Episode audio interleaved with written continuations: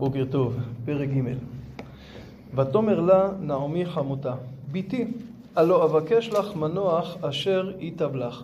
שימו לב שהסיפור מתהפך. בפרק ב', רות הייתה זו שיזמה את היציאה כדי להביא אוכל. עכשיו נעמי היא זו שיוצאת, כשהפעם היא דואגת לרות.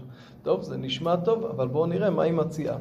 ועתה, הלא בועז מודעתנו, אשר ראית את נערותיו, הנה הוא זורה את גורן השעורים הלילה. ורחצת, וסחת, ושמת שמלותייך עלייך, וירד את הגורן, אל תיוודעי לאיש, עד כלותו לאכול ולשתות.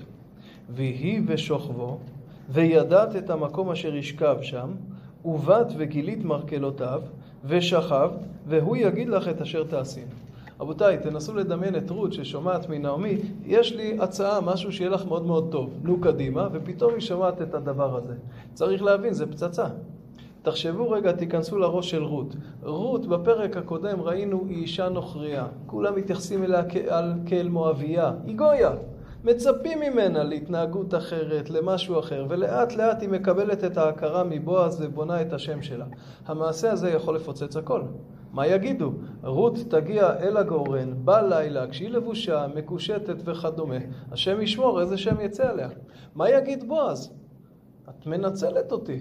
אני באתי לקראתך, אני דאגתי לך, אני עשיתי את הכל, לשם את לוקחת את זה?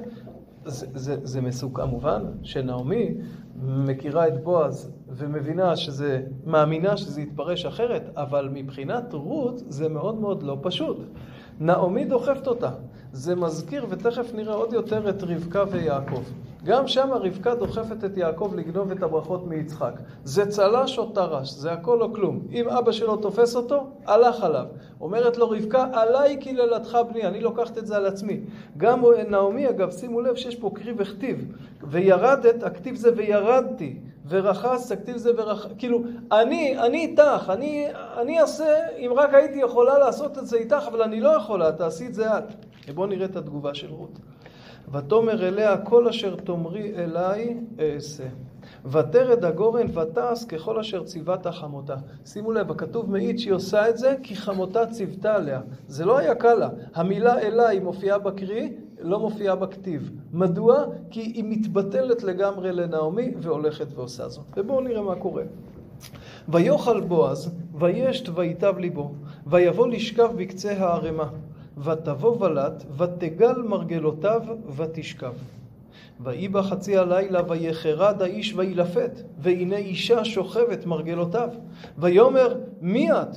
ותאמר, אנוכי רות אמתך, ופרסת כנפיך על אמתך, כי גואל אתה. רבותיי, זה נקודת השיא של המגילה. פה הכל ייקבע.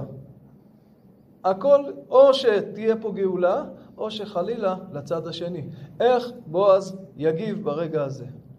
ויאמר ברוכה את לאדוני ביתי. היטבת חסדך האחרון מן הראשון, לבלתי לכת אחרי הבחורים עם דל ועם עשיר. כלומר, בועז, כמו בפרק הקודם, הוא רואה בעין טובה.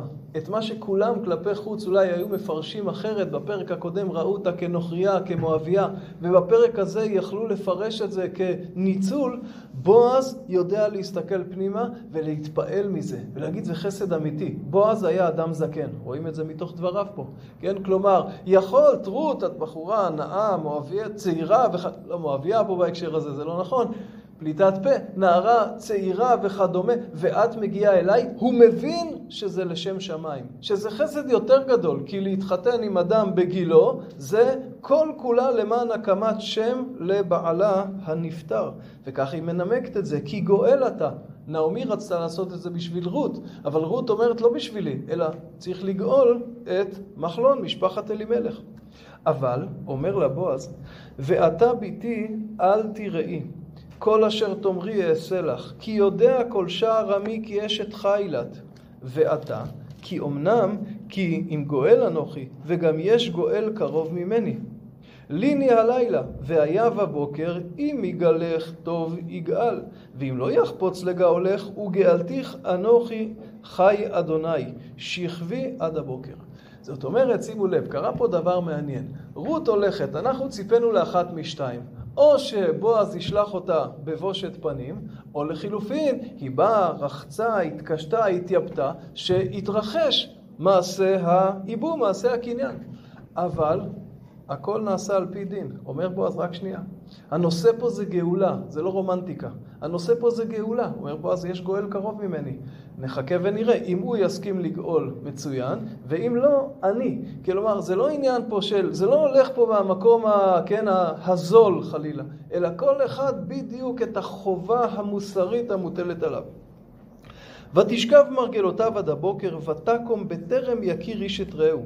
ויאמר אל יוודע כי בא אישה הגורן. בכל זאת, מה שאני מפרש כדבר טוב, מי יודע איך הציבור יפרש את זה. ויאמר הבי המטפחת אשר עלייך, ואחוזי בה, ותאחז בה. וימוד שש שעורים, וישת עליה, ויבוא העיר. ותבוא אל חמותה ותאמר מי את ביתי? מי את? הכוונה מה, מה, מה קרה? מה מעמדך? מה היה? ותגד לה את כל אשר עשה לה האיש. ותאמר שש השעורים האלה נתן לי, כי אמר אלי אל תבואי ריקה מלחמותך. ותאמר שבי ביתי עד אשר תדעין איך יפול דבר, כי לא ישקוט האיש כי אם קילה הדבר היום. שש שעורים הללו, כן, מה בדיוק הוא נתן לה? שישה גרגירים? כמובן שככה חז"ל למדו ודרשו פה דרשות. בפשט, כוונה שש מידות שעורים. מה העניין? למה הוא צריך לתת לה את זה? כדי שיהיה לה מה לאכול? כנראה כדי שהיא לא תחשוב שאולי הוא בכל זאת רוצה לדחות אותה בקש. אולי בכל זאת, לא, יש גואל, נראה מחר וכן הלאה. זה עלול להתפרש כדחייה, לכן הוא נשבע, חי השם, שהוא יעשה את המוטל עליו. אבל הוא גם מראה לה שהוא משלח אותה בעין טובה, באמת בחדווה, והוא נותן לה את ששת השעורים האלו כביטוי של הכרה. חז"ל דרשו פה דרשה, נזכיר אותה אולי מיד בהמשך. מוקד, הפרק הזה באמת זה, זה הלב. זה הלב. כן, יש פה תעוזה עצומה גם של נעמי וגם של רות שמוכנה ללכת למקום הזה, וכפי שאמרנו זה צל"ש או טר"ש. במוקד פה כמובן זה סיפור הגאולה. הגאולה בנויה על דין ייבום, אבל זה לא מצוות ייבום של התורה, וייבום של התורה הרי זה רק אח מייבם את אחיו, פה זה משפחה רחוקה יותר, אבל הרמב"ן מתאר שזה היה מנהג שרווח בישראל. מצוות ייבום היא מצווה מיוחדת. הזכרנו צל"ש או טר"ש, ייבום זהו החסד הכי גדול בעולם, כי אתה נושא את אשת אחיך כדי להקים זרע לאחיך. או גילוי עריות, יש את אח, אשת אח זה עריות. חז"ל מתישהו אמרו לא מייבמים, חולצים. למה? כי כדי לעשות את זה צריך פה באמת להתכוון לשם שמיים, אחרת זהו בעיה גדולה. בסיפור שלנו על אחת כמה וכמה. סיפור כל כך מורכב, הכל צריך להיות לשם שמיים. ואנחנו רואים פה על כל הגורמים. נעמי עשתה זאת בשביל טובתה של רות. רות כל הזמן מזכירה שהיא עושה את זה כדי לגאול, להקים גאולה לבית נעמי. היא הולכת כי חמותה ציוותה עליה, לא קל לה לעשות את זה. ובועז, גם הוא רואה פה את ההנהגה היפה של רות בעניין, ומצד שני עושה את הכל כפי דין וכפי ה, כפי שצריך לעשות. המילה המנחה בפרק הזה זה גאולה.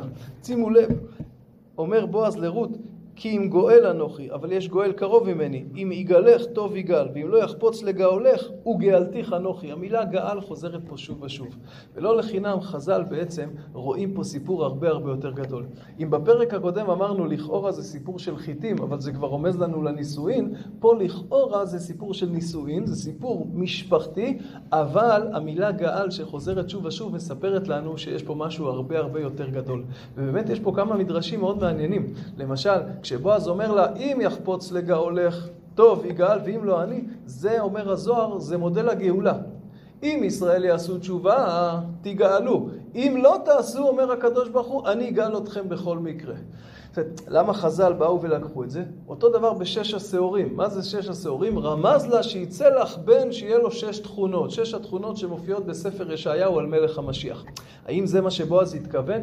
לא, אבל כשחז"ל קוראים את הפרק ורואים את המילה גאולה חוזרת פה שוב ושוב, הם מבינים שהסיפור פה הוא סיפור הרבה יותר גדול מאשר הגאולה המשפחתית הקטנה, אלא מהמפגש הזה הולכת לצמוח גאולה, לצמוח גאולה גדולה לעם ישראל, כפי שנראה בעזרת השם בפרק הבא.